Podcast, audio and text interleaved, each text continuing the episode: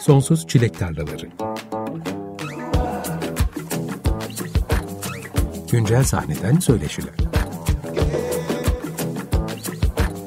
Hazırlayan ve sunan Tuğçe Yapıcı.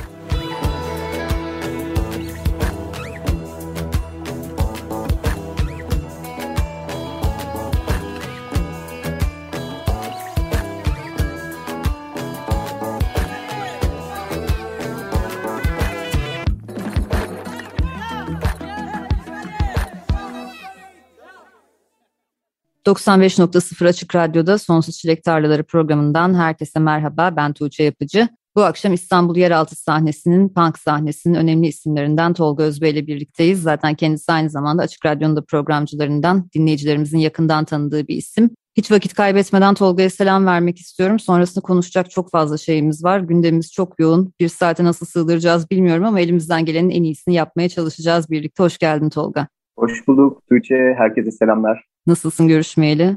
Gayet iyi. Ee, işte yaz başladı. Biraz terlemeli bir e, şeye başladık yine. Bu sene inanılmaz şimdiden 30'u bulduk. Evet. Geç geldi yaz ama güzel geldi. Şimdi Tolga bu akşamki programın açılışını Ada Müzik etiketiyle 17 Mayıs'ta yayınlanan Dip Gürültü adlı toplama albümden The Mobbers'ın Strawberry Fields adlı parçasıyla yaptık. Bu parçayı tabii özel olarak istedim. Çünkü bu programda çalmayacaksak nerede çalacağız diye düşündüm. Bu albümün küratörlüğünü sen üstleniyorsun. Ben de bu albümün haberini alır almaz Tolga'yı konuk etmeliyim ve albümü detaylı bir şekilde konuşmalıyız diye aklımda planlar yapmaya başlamıştım. Ama henüz Dip Gürültü albüm yayınlanmadan 13 Mayıs'ta senin yeni grubun Yumuşak Makine'nin Geri Ver adlı ilk EP'si yayınlandı. Ve ayrıca yine Raşit grubunun da 10 yıl aradan sonra iki yeni parça yayınlayacağının haberini aldım. Onlar da geçen cuma yayınlandılar. Bu akşam vaktimiz el verdiğince hepsinden konuşmaya çalışacağız. Ama dediğim gibi gündemimiz çok yoğun. O yüzden girizgahla fazla vakit kaybetmeden gündem maddelerimizin ilkiyle başlayalım istiyorum. Yoksa aslında seninle görüşmediğimiz zamanlara dair arayı kapatmak için biraz daha uzun bir giriş bölümü yapmak isterdim. Ama ne dersin? Dip Gürültü albümüyle başlayalım mı? Olur tabii ki hay hay. Albümde 15 farklı ekipten birer parça yer alıyor. Sanırım derlemeyi yaparken 2010 sonrasında üretim yapan ekiplere odaklanmışsın. Albümdeki 15 parçaya baktığımda birbirinden farklı türlerde eserler var ama janra temelinde değil de kendin yap mottosunu benimseyerek üretim yapan bağımsız ekipleri seçtiğini görüyorum. Ada Müziğin toplama albümleri ünlüdür zaten. Hepimiz onlardan çok şey keşfettik. Bu defa bu proje sana Ada Müzik'ten mi geldi yoksa senin onlara götürdüğün bir proje miydi? Bu albümün fikrinin nasıl ortaya çıktığından başlayalım dilersen. Ya Ada Müzik'le tanışmıştım. Tabii Raşit'in albümlerine kadar, 2000'li yılların başına kadar e, gidiyor. Ve bu süre zarfında birçok aslında toplama ve türkü albümünde de beraber çalışma fırsatımız olmuştu.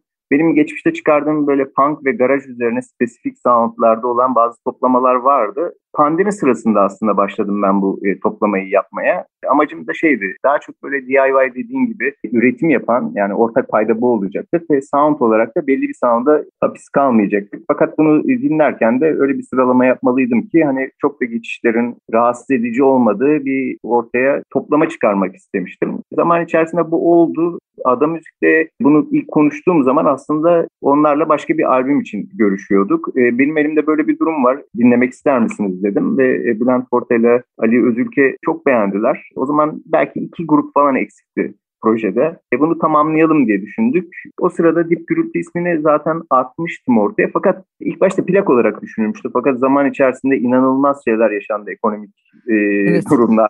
hani ben Esotlarla tekrar konuşmak zorunda kaldım. Dedim ki hani plak olarak konuşmuştuk baştan ama dedim şimdi aradan bir sene falan geçti proje çünkü ertelendi bir zaman içerisinde. Ve dedim hani e, bu ancak CD olabilecek bir durumda. Acele etmezsek de en son kaset olacak gibi gözüküyor çünkü.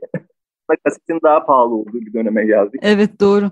Ada memnun kaldı bundan. Sonuç olarak şunu söyleyebilirim. İkincisini hazırlamaya başladık. Çünkü aslında üretimde bulunan çok insan var. Hani punk, garaj, indie ya da işte endüstriyel vesaire falan yani sound sıkıntısı olmadan goth belki de birçoğunu bir araya getirebiliyoruz. E, çünkü aslında ortak paydamız do it yourself yani kendin üret. E, Dip Gürültü serisi bu şekilde devam edecek. Buradaki grupların birçoğuyla aslında pandemi sırasında görüşmedim ama birçoğu arkadaşım tabii ki birçoğuyla hani pandemiden önce çok samimiydik. Beraber konserlerde çok çalmıştık, etkinliklerde bulunmuştuk. Genelde gruplar yeni şarkı yolladılar ya da sanatçılar. Bazıları ise hiçbir zaman internete dahil olmak üzere şarkı yüklememiş sanatçılar. Onları da biraz ben birazcık dürterek zorla dahil ettim diyebilirim. Çünkü gerçekten üretimde bulunuyorlar ama çok samimi olmadıkları insanlarla belki de bunları paylaşmıyorlar. Fakat ortaya çıkan şeylerin çok güzel olduğunu düşünüyorum. O yüzden de bu toplamada yer almasını istedim. Mümkün olduğunca az bulunabilir şeyler olmasından yana kullandım aslında tercihimi.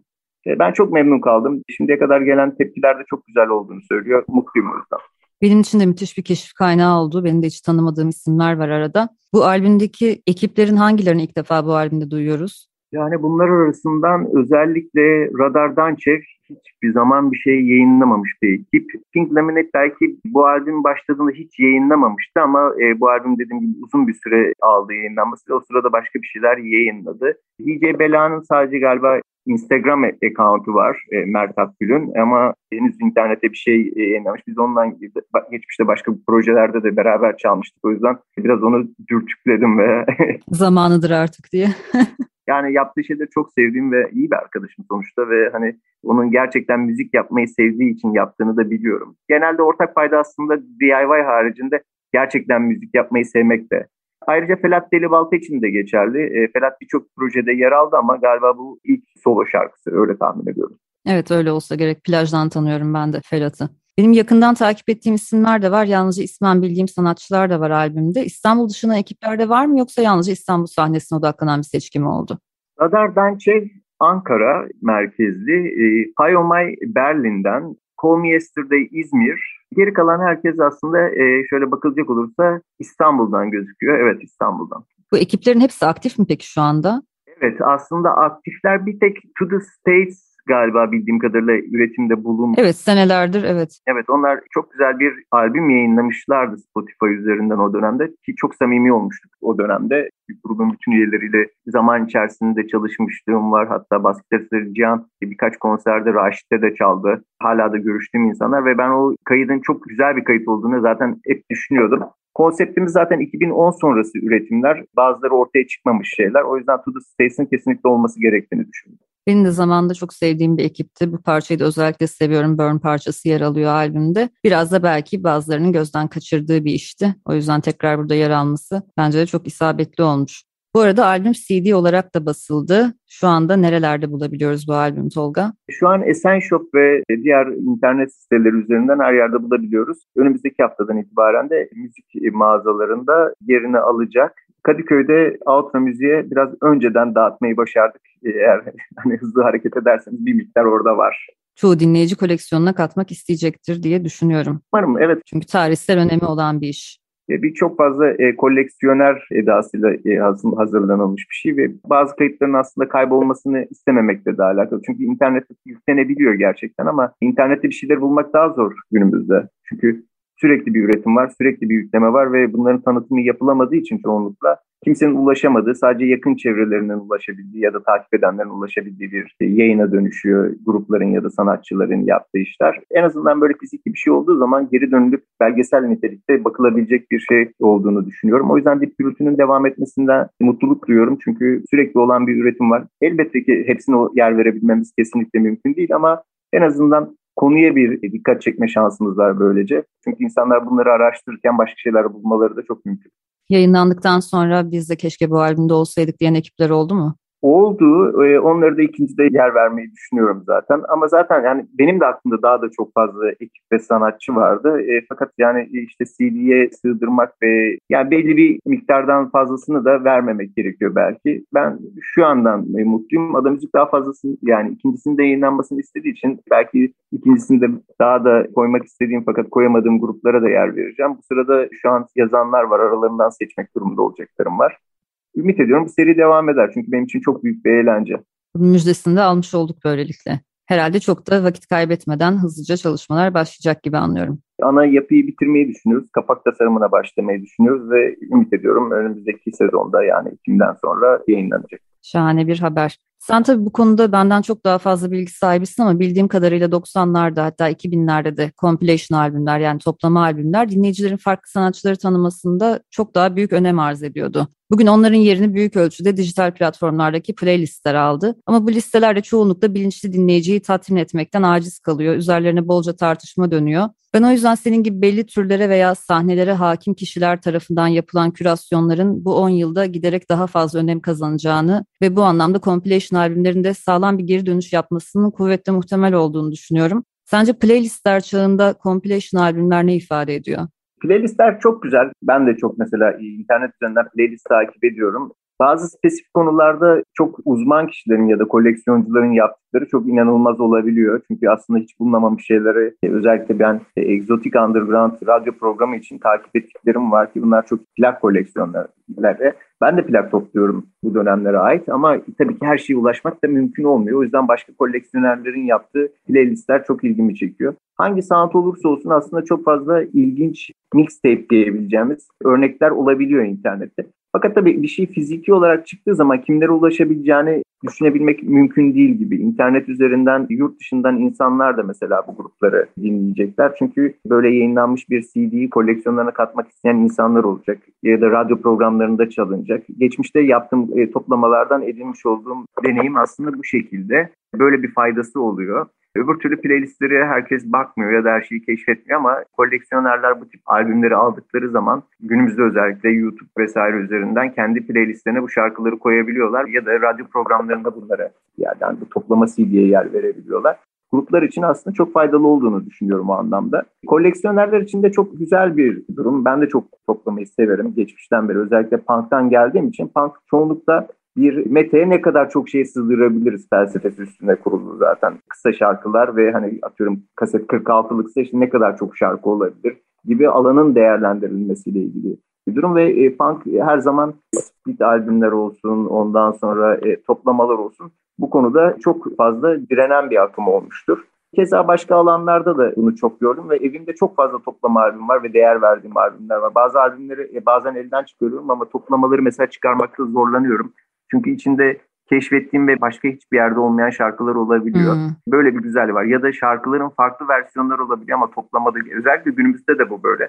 Bir toplamada bir şarkı varsa büyük olasılıkla başka albümlerde olmayacaktır. Çünkü günümüzde artık telif hakları ile ilgili şey atıyorum internete yüklemeler üzerinden çok değişik bir algoritma var ve bu gerçekten çalışıyor. Böyle istediğiniz yere koyamıyorsunuz gibi bir durum var. Böyle de bir avantajı var gibi. Örneğin buradaki yumuşak makine şarkısı EP'dekiyle aynı kayıt değil. Hı hı. Aslında daha önceden yaptığımız bir erken dönem kaydı. Yani koleksiyonerler için büyük bir önem arz ediyor aslında bu farklı kayıtları elinde bulundurmak. Çok sevdiğim grupların bazı toplama albüm şarkılarını biliyorum. O şarkılar sonradan albümlerde çok daha başarılı oldu ama mesela toplama albümlerindeki hali daha çok hoşuma gider gibi. Bir yandan da aslında işte Turkish Lo-Fi Music Compilation diye bir alt başlığı da var albümün. Bu türlerdeki işler çok da kolay keşfedilemiyor ve daha niş playlistlerde kalıyor aslında. Yine türün meraklılarının keşfettiği bir alan oluyor. Mesela dijital platformlardaki editoryal playlistlerde bu tür işlere de pek rastlamıyoruz. O anlamda da aslında yeni bir alan açması çok değerli bence. Çok teşekkürler. Ben biraz da şey olarak görüyorum. Yer altındaki bir şeyi ara sıra yer üstüne çıkarmak da güzel oluyor. Şimdi bu albümle ilgili basında da bir şeyler yazılacak. Belki oradan hiç yeraltı müziğiyle ilgilenmeyen insanların da bakmasına neden olabilecek bir durum yaratıyoruz ve bunun sayesinde de aslında grupların çok değişik kitleler tarafından keşfedilebilmesini de sağlamak gibi bir amacı ya da misyonu var toplamanın. Aslında bu tarafı eğlendiriyor beni daha çok. Tolga Tayfun Polat'ın geçen yıl yayınlanan Türkiye'de Bağımsız Müzik Başlangıç kitabında internet sonrasında yeraltı kavramına dair bir tezi vardı. İnternet sonrasında yeraltı müzik kavramının tedavülden kalktığını çünkü herkesin her şeye erişebildiğini söylüyordu Tayfun. Eminim sen de okumuşsundur kitabı. Zaten senin de kitabın yazım sürecinde katkıların olmuştu yanlış hatırlamıyorsam. 2022 senesinde yeraltı müzik, underground müzik kavramı sence ne ifade ediyor ve bugün bu kavramın kapsama alanı tanımlanabilir bir halde mi? Tabii geçmişle şimdi bambaşka bir medya çağındayız. Yani aslında bambaşka bile diyemeyiz. Bizim kuşak için belki bambaşka olabilir ama ben artık o kadar içindeyim ki e, artık bana çok da farklı bir şey gibi gelmiyor. Eskiden kaset CD ya da işte çoğaltılabilir her şeyi kullanmış bir sanatçı olarak söylüyorum. Yani kendimiz ürettiğimiz müziği kendimiz kaydederek insanlara dağıtımını yaptığımız dönemden yola çıkıyorum atıyorum bloglar ya da işte internetten MP3 peer to peer ardından gelen işte Napster'ın kapatılması falan sürecindeki hikayede bir şekilde endüstri tamamen bu dağıtımı kendi eline tekrar geçirdi. Bunda da anlaşılabilir bir durum var. Sonuçta plak endüstrisi ya da müzik endüstrisi dediğimiz şey tabii ki çağı yakalamakta belki biraz zorlandı ama sonunda yakaladı ve yakaladıktan sonra da kontrolü eline aldı. Evet yeraltı müzik belki günümüzde internet üstünden çok demokratik olarak yayılıyormuş gibi gözükebilir ama benim kendi şahsi görüşüm Spotify ya da diğer mecraların çok demokratik olmadığı ve hiçbir zaman yeraltı müziğini tam olarak temsil edemedi. Kendim müzisyen olarak şu an konuşuyorum. Şunu söyleyebilirim ki ben bu mecraların atıyorum bizim CD'ye çekip de dükkanlara bıraktığımızda yarattığı etkiyi yaratmadığını düşünüyorum kendi adıma. Çünkü bir kere sanatçı üstünden beslenen mecralar ve sanatçıya verdikleri karşılık açısından bakacak olursak hiç yeraltıyı ifade etmiyorlar bence. Yani e, medyadan bahsediyorum. E, medya olarak tamamen bunlar yerleşmiş, tekelleşmiş ve sanatçıya aslında hiçbir şey vermeden sanatçı üzerinden para kazanan e, medyalar. Yani plak şirketleri fiziki formatta şeyler bastıkları zaman bence daha çok karşılık veriyorlar. Şimdi arada yayıncı bir medya var ve medya her şeyi alıyor ve işte plak şirketine ve sanatçıya ne kadar veriyor bu da tartışılır. O yüzden evet yeraltı müzik günümüzde her mecraya ulaşabiliyor. YouTube'a yükleyebiliyorsunuz ya da işte Spotify yükleyebiliyorsunuz. İsterseniz CD vesaire üzerinden iTunes'a yükleyebiliyorsunuz. Ama e, dinleyiciye ne kadar ulaşıyor yine de? Ya reklam vermeniz gerekiyor. Reklam harcamanız kadar ulaşabilirsiniz. Ve reklam harcamanızı ne kadar gücünüz varsa o kadar verebilirsiniz. O yüzden yeraltı müziğin ulaşma şekli açısından bakacak olursak çok da bu internetin çok da büyük bir demokrasi getirdiğine de inanmıyorum. Hiçbir zaman da buna inanamayacağım. Çünkü belki ilk dönemleri dediğim gibi Napster'ın kapatılmasından önceki dönemlerde bloglar ya da işte MySpace falan gibi ortamlar bunun için daha demokratik ortamlar. Ama her demokratik ortamı zaten sanayi ele geçiriyor ve dolayısıyla da internetin de belki bu alanını tamamen ele geçirdiler ve evet sanatçılara bir şey vermiyor değiller. Çünkü o zaman savunabilecek hukuki bir yanları olmayacak ama verebildikleri yani Spotify'ın özellikle ödediği paralar hakkında e, çok komik şeyler var ve çok ilginç makaleler var internette ve zaten bu günümüzde de şu an tartışılıyor gibi gözüküyor. Yani aslında şunu anlıyorum. İnternetin de hala bir yeraltı katmanı var diyebiliriz. Kesinlikle. Çünkü dediğin gibi herkes için demokratik bir alan değil aslında daha easy listening diyebileceğimiz daha kolay dinlenen müzikler için belki öyle evet yani ben gitarla evde bir şarkı çalıp kaydedip onu YouTube'a yüklediğimde onun insanlara ulaşma ihtimali çok daha fazla. Ama daha niş türlerde, daha meraklısının dinlediği türlerde kaldık ki aslında bunlar zor dinlenilen, zor sindirilebilen türler diyemeyiz. İlle öyle bir eşleştirme yapamayız ama yine de bu türler için hala demokratik bir alan olmadığını söyleyebiliriz herhalde rahatlıkla.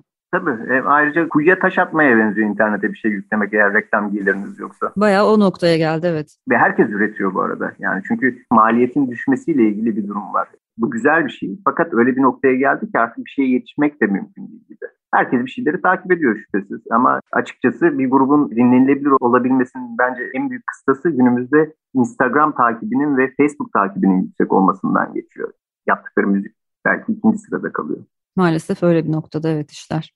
Şimdi iki parça birbiri ardına dinleyeceğiz. İlki Tolga Özbey'in grubu Yumuşak Makine'nin Geri Ver adlı EP'sinde yer alan Krallık adlı parça olacak. Zaten dinledikten sonra Tolga Yumuşak Makine'den de daha kapsamlı bahsedeceğiz. İkincisi de Mert Yıldız'ın projesi Rain to Rust'ın Dip Gürültü toplama albümünde yer alan We Gave It All adlı parçası. Hemen ardından tekrar Tolga Özbey ile birlikte buradayız. Açık Radyo'da Sonsuz Çilek Tarlaları programı devam ediyor. İki parça birbiri ardına dinledik. Yumuşak Makine'den Krallık ve Rain to Rust'tan We Gave It All dinledik. Tolga Özbey bu akşamki konuğum.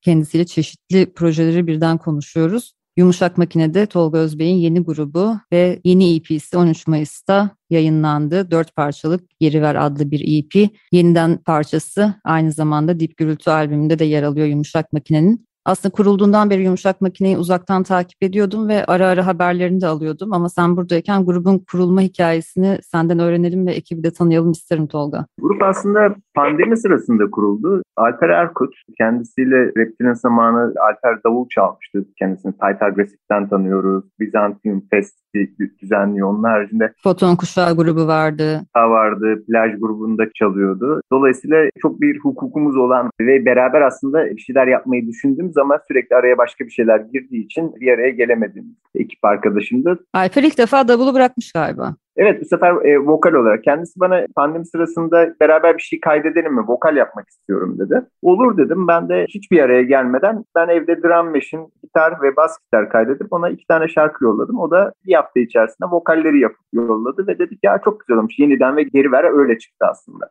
Zaman içerisinde diğer şarkıların sadece fikirlerini oluşturduk. Sonra kapanma bittikten sonra Alper dedi ki peki dedi sahnede çalalım mı bunu dedi. Olur dedim isterim. Kimler çalacak dedi. Ben dedim ki Timur ve Caner var dedim. Onlarla seni bir tanıştırayım. Eğer dedim hani bir uyum yakalarsak bence direkt çalarız onlarla dedim. Bu arada hiçbiri birbirini tanımıyor. Hiçbir araya gelmemişler ve Mehmet Taylaner diye bir arkadaşımız var. Ondan rica ettim. Bostancı sahilde buluştuk. O fotoğrafları çekildik o gün. Yani hiç stüdyoya bile girmeden grup kurdunuz evet çok iyi olacaklarını tahmin ediyordum ve hani benden daha iyi arkadaş oldular diyebilirim hepsi benden iyi arkadaş olmasınlar. ve hemen e, dedik ki tamam zaten iki provada falan dört şarkı oldu ve dedik ki bir EP yayınlayalım. O reaksiyona göre karar veririz bu projeye devam edelim mi e, ya da atıyorum albüm yapalım mı? Çünkü biraz da insanların e, vakti de çok sınırlı. Herkes çalışıyor grupta hem Caner hem Timur. O yüzden şöyle bir deneyelim eğer insanlar bizden zevk aldılar ve tatları hoşuna gittiyse şarkıların devam etmek için bir niyetimiz olabilir ama dur türlü bakarız işte falan deyip öyle bir dört şarkı kaydettik. Dediğim gibi işte Ada Müzik'ten güzel bir EP yayınlandı. Ben de çok memnunum yaptığımız şeyden. Çok farklı soundlar bir arada gibi. Çünkü hepimizin background'ı çok farklı. Bir araya geldiğimizde de şunu düşündük. Hani ne kadar çeşitli olabilir diye. İşte punk, garaj ve psychedelic rock biraz. Biraz post-punk da var işin içinde. Hepsi öyle kendi improvizasyon sırasında çıktı ve hızlıca çok değiştirmeden o improvizasyonu kaydetmeye karar verdik. Bakalım e, önümüzdeki günler yumuşak makine için ne getirecek ben de merak ediyorum. EP öncesinde konserlere başlamış mıydınız? Yok hayır başlamamış. Bir tek bu çıktığımız konser işte toplamanın tanıtım gecesinde Kadıköy sahnede bu dört şarkıyı çaldık. Bizim için de güzel bir tecrübe oldu. 20 Mayıs'ta Kadıköy sahnede Dip Gürültü albümünün lansman konseri gerçekleşti. Nasıl geçti konser? Çok güzeldi. 7 grubun bir arada çaldığı bir etkinlik. Tabii ki bütün grupların bir arada çalabilmesi mümkün değil. En azından katılabilecek olanları bir araya getirmiş olduk ve güzel geçti. Bizim için de o şarkıları en azından hani yayınlandıktan sonra ilk kez çalabilme şansı olduğu için de ekstra bir mutluluk oldu yumuşak makine adına. Tolga bu arada Raşit'le 9 yıl aranın ardından sanırım geçen cuma iki yeni parça yayınladınız. Yeni parçalar yapmaya nasıl karar verdiniz? Aslında ara ara e, bir araya gelmeyi başardığımız dönemlerde hep yapalım yapalım diye konuşuldu. Fakat bir araya gelebilme fırsatı hiçbir zaman olmadı. Yani konser verdik, reunionlar oldu. Lanet konserinden sonra çeşitli vesilelerle e, bir araya gelip sahnede çalma imkanımız oldu. Genel eleştiri ise bunlar e, eski yaptıklarının ekmeğini yiyorlar. Senelerdir teker teker çalıyorlar. Dolayısıyla yani biz kendi aramızda yaptığımız WhatsApp konuşmalarında sürekli yapalım edelim falandı. 2013'te grup dağılmadan önce kaydettiğimiz bir demo vardı. O da Dünya Bizi Yutmadan öncenin çok e, hani bir kere stüdyoda çalmıştık. Son kaydetmeyi düşündüğümüz şarkı oydu fakat ondan sonra grup dağıldı ve bunu kaydetmemeye karar verdik. Ve dedik ki ondan başlayalım o zaman hadi güzel olabilir ondan başlamak ve önce onu çalıştık ve ortaya çıkan şey hoşumuza gitti. Bu arada Steve dahil oldu gruba. Biz de tanıştıktan sonra bir gece dedi ki ben de Raşit'te çalmak istiyorum ve hani beraber stüdyoya girdiğimizde de iyi bir etki yarattığımızı düşünüyorum karşılıklı olarak, kimya olarak ve Steve'in de dahil olmasıyla. Sonra dedik bir şarkı daha yapalım. E, bari en azından bir single yani AB yüz olan bir single gibi yayınlayalım diye düşündük. O da benim evde bir demon vardı Raşit için düşündüm. Onları yolladım. Kalbim soldan atıyorum. Aslında uzun zamandır istiyordum onu Raşit'le kaydetmek ama dediğim gibi işte Oğuz Kırklareli'nde yaşıyor. Bülent Sakarya'da, Atilla Rotterdam'da bir tek işte Orkun ve ben buradayız gibi bir durum var. O yüzden bir araya gelmemiz çok mümkün değil senede bir ya da iki kere bir araya gelebiliyoruz. E, neyse onlar zaman yarattılar. Bir hafta sonra bir araya geldik ve Adam Müziğin stüdyosunda İhsan Apçay'la ve Özkan'la beraber kaydettik ve çok da biz memnunuz kayıttan ve e, şarkılardan. Ve dediğim gibi belki bu bir başlangıç olabilir ama bunu zaman gösterecek çünkü bizim dediğim gibi zamanlarımızı bir araya oturtmamız biraz problematik gözüküyor şimdilik. Raşit'in çok kemik bir dinleyici kitlesi olduğu için eminim hevesleneceklerdir zaten yeni parçalar üzerine. Acaba buradan Raşit'in bundan sonra aktif olacağı çıkarımını yapabilir miyiz diye düşüneceklerdir de ama sen cevabını verdin zaten bunun. Bir tane video hazırlıyoruz albüm soldan atıyor için. Murat Küçük'le beraber yakında çekeceğiz. Bakalım ondan sonraki reaksiyon ne oluyor? Çünkü günümüzde işlerin nereye gideceğini aslında çok kısa zamanda grup kendi de görebiliyor. Yani bu yayınlandıktan sonra ve belli bir süre geçtikten sonra her şeyimiz artık istatistik olarak önümüze geliyor. Yani etmemeli miyizin cevabı. İrdeleyeceğiz bu konuyu. Raşit 93'te kurulmuş değil mi Tolga? Evet. O zaman bu yıl 29. seneniz. Gelecek sene 30 oluyor. Evet seneye enteresan etkinliklerimiz olacak. evet özel bir şeyler düşünüyorsunuzdur herhalde. Öyle Adam Müzik'ten çıkan e, Adam Olmak İstemiyorum albümün 20. senesi oluyor. O da 2003'te yayınlanmıştı. Adam Müzik bunu plak olarak basmayı düşünüyor. Aslında çalışmalara şöyle başladık. E, o dönemki bütün materyali bir araya topladık. Yayınlanmamış şarkılar vesaire falan kapsamlı bir şey düşünüyoruz. Kitapçıklı bir long play baskısı, e, 20. yıl baskısı ve yanında belki bir dijipack olarak demoların olduğu bir CD ve içerisinde tabii hiç kullanılmamış bugüne kadar çok fazla fotoğraf var. Onların olmasını düşünüyoruz. Şimdi daha kapak tasarımındayız ama bakalım çünkü şey gibi herkes bir şeyler gönderiyor. Şimdi bende bu varmış falan ve biz şey modundayız. Aa bu fotoğrafı hiç görmemiştim falan. Birbirinizin hiç görmediği fotoğraflar olabilir evet elinizde. İşte şeyler çıktı mesela ODTÜ konserinin fotoğrafları çıktı Pentagram'la beraber çaldığımız o dönemde. Kemancı'da çaldığımız birçok konserin fotoğrafları çıktı. Çünkü eski fotoğrafçı arkadaşlarımıza yazdık onlara arşivleri biraz karıştırdılar ve neler bulabiliriz diye bayağı enteresan şeyler var. Rol dergisi için yaptığımız fotoğraf çekimleri çıktı falan. Yani o dönemde benim kesinlikle çoğunu hatırlamadığım birçok şeyi görme fırsatı oldu son bir haftadır. Hepsini bir araya toplamak tabii ki Raşit fanları için şahane bir haber olur. Şimdiden heveslenmeye, heyecanlanmaya başlayacaklarını tahmin ediyorum. Tolga istersen Kalbim Soldan Atıyor'u dinleyelim. Raşit'in yeni parçasını. Hatta klibi de gelecekmiş yakın zamanda az önce biraz bahsettin. Hemen ardından da yine Dip Gürültü albümüne dönelim ve oradan bir parça daha dinleyelim. Payome'in Work adlı parçasını. Sonrasında tekrar Tolga Özbey ile sohbetimize kaldığımız yerden devam edelim. Açık Radyo'da Sonsuz Çilek Tarlaları programı devam ediyor. İki parça birbiri ardına dinledik. İlki Raşit'in yeni parçası Kalbim Soldan Atıyor. Hemen ardından da Payome'in Work adlı parçasını dinledik. Bu da Tolga Özbey'in küratörlüğünü üstlendiği Dip Gürültü adlı toplama albümünde yer alan parçalardan biri. Programın başında söylemiştim Tolga Özbey aynı zamanda bizim programcılarımızdan da biri. Açık Radyo'da her salı gecesi tam gece yarısında Egzotik Yeraltı adında bir program sunuyor. Ne kadar oldu Tolga başlayalı programa? Kaçıncı yayın dönemin? Üçüncü yayın dönemi. Üçüncü yayın dönemi. Devam etmeyi düşünüyorsun herhalde. En zevk aldığım şey aslında o yaptığım işler arasında. Yani imkanım olsa ondan geçinilebilse hayatta sadece onu yapardım. Keşke, keşke. Ben de aynı şeyi düşünüyorum her hafta yeni bir içerik hazırlamak seni daha fazla keşfetmeye yönlendiren bir şey mi? Yoksa zaten sen keşfediyor muydun sürekli? Yani bu konu üzerine aslında senelerdir biriktiriyordum ve bunun nasıl e, kullanılabileceği hakkında bir fikrim de yok. Çünkü e, olay şey gibi yani bir ülke coğrafyasında belli bir dönemi ele alıp ve gitar müziği üzerinden ele alıp yani bu tabii daha çok 50'ler, 60'lar, 70'leri kapsayan bir alan. 80'lere falan girmek istemiyorum. Ondan sonrasını zaten bilebiliyoruz. Aslında kıyıda köşede kalmış hiç bilmediğimiz şeylerin olması hoşuma gidiyor. Bu illa bir orijinal müzik olması da gerekmiyor. Atıyorum Beatles'ın Hong Kong'da yapılmış bir ne diyelim işte yeni düzenlemesi o dönem için 60'larda ve hani belki Çince versiyonu olması gibi çok kıyıda köşede kalmış. Gitar müziğinin aslında girdiği değişik coğrafyalar. Bazen... E, Hangi coğrafyalar bu arada? Belki hiç dinlemeyenler vardır şimdiye kadar. Macao, Singapur, ondan sonra tabii ki e, bütün e, Sovyetler Birliği, Doğu bloku ülkeleri, Japonya, Yeni Zelanda e, olabilecek egzotiğin anlamını tamamen veren, e, bizi uzakta ve gitme isteği uyandıran her yeri aslında ve zaman makinemiz olsa gitmek isteyeceğimiz her zamanı kapsıyor gibi. Atıyorum bir Amerikan üstünün açılmasından dolayı orada gitar müziğinin doğmasından kaynaklanan bazı kayıtlara ulaşmak falan gibi. Ve yapılan bir darbe ya da devrimle bu insanların çoğunun hayatlarını kaybetmesi çok acı bir şekilde ve bu müziğin aslında plaklarının bile yakılması Vietnam, Kamboçya vesaire gibi alanlarda. Yani aslında biraz kültür emperyalizmi ve siyasi dünyayla da ilgili bir tarafı var.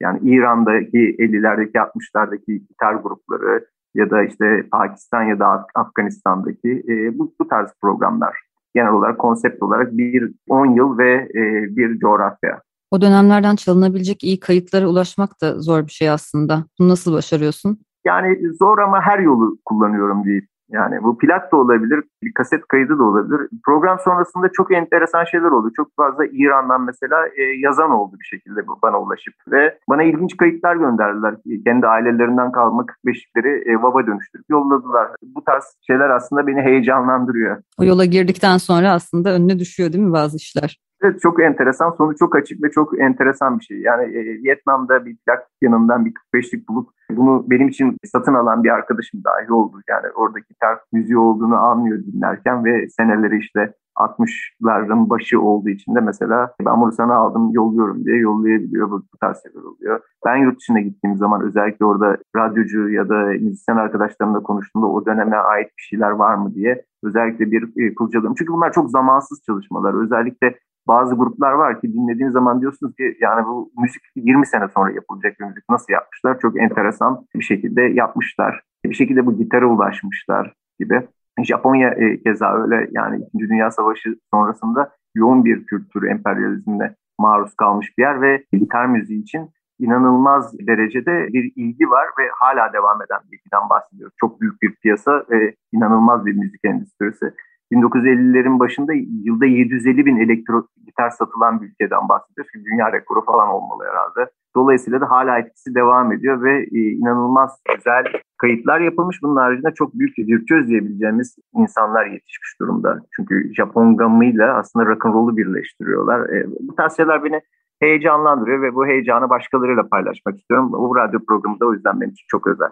Bu zamandan önce yapılmış işler aslında döneminde dinleyicisini bulmakta da epey zorlanmış işlerdir büyük ihtimalle. Ama işte aradan seneler geçiyor. Belki 30-40 sene, 50 sene, 60 sene 50'lere indiğinde ve şu anda keşfediliyor, şu anda dinleniyor. Aslında ne kadar zamansız olduklarını tekrar kanıtlayan bir durum bu da. Ya evet avantgard sayabileceğimiz bazı şeyler çok hoşuma gidiyor hayatta. Yani sanatın her alanında. O dönem için çok uçta ve zıt bir şey yapılmış fakat çok sonradan bunun etkileri görülmüş.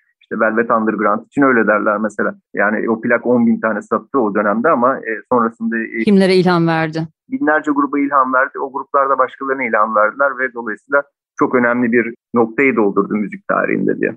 Evet. Tolga seni konuk ettiğimde pandeminin göbeğindeydik son geldiğinde programa evden çıkamadığımız dönemlerde ama pandeminin hafiflemesiyle sen yurt dışından ve yerli sahneden gruplarla düzenlediğin konser organizasyonlarına devam etmeye başladın.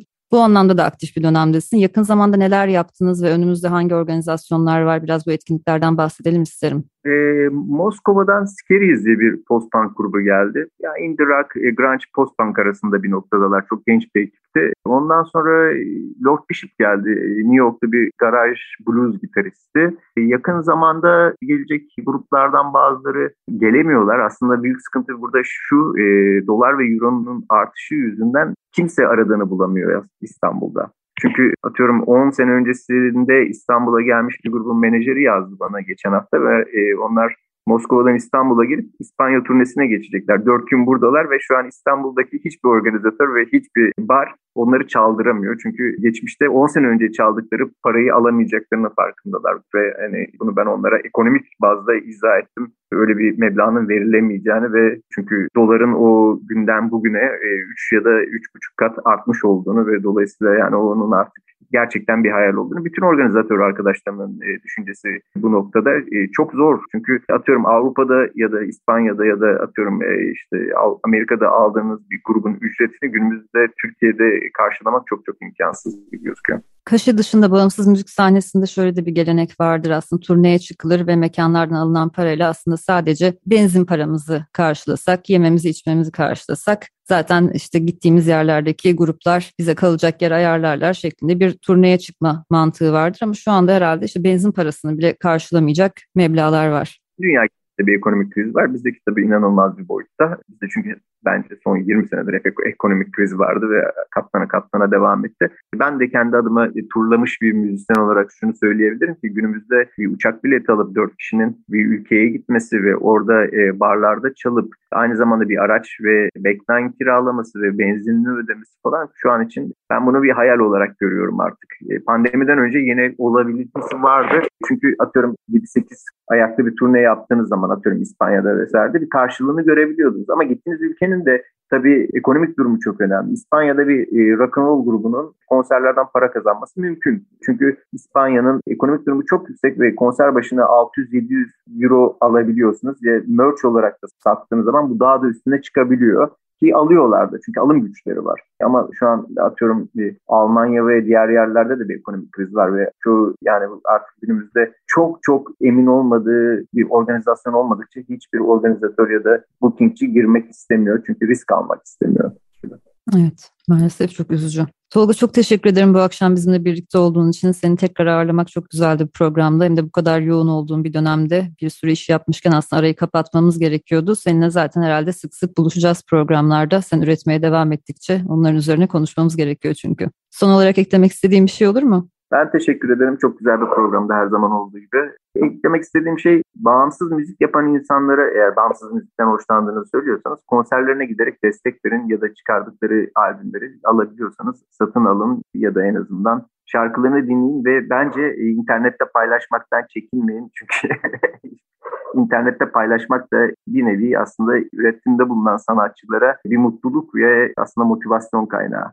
Bunu söyleyebilirim. Çok teşekkürler. Bu haftalıkta Sonsuz Çilek Tarlalarının sonuna geldik. Bu akşam yeraltı müzik sahnesinin başından eksik olmamasını dilediğim Tolga Özbey ile birlikteydik. 17 Mayıs'ta yayınlanan ve Tolga'nın küratörlüğünü üstlendiği Dip Gürültü Toplama albümünü ayrıca Tolga'nın üyesi olduğu Yumuşak Makine ve Raşit'in taptaze release'lerini konuştuk. Bu akşam size yine son olarak Dip Gürültü albümünden bir parçayla veda edeceğiz. Buzzbone grubunun Make Some Noise adlı parçasını dinleyeceğiz. Gelecek pazartesi yine saat 20'de görüşünceye kadar hoşçakalın. Herkese iyi haftalar dilerim.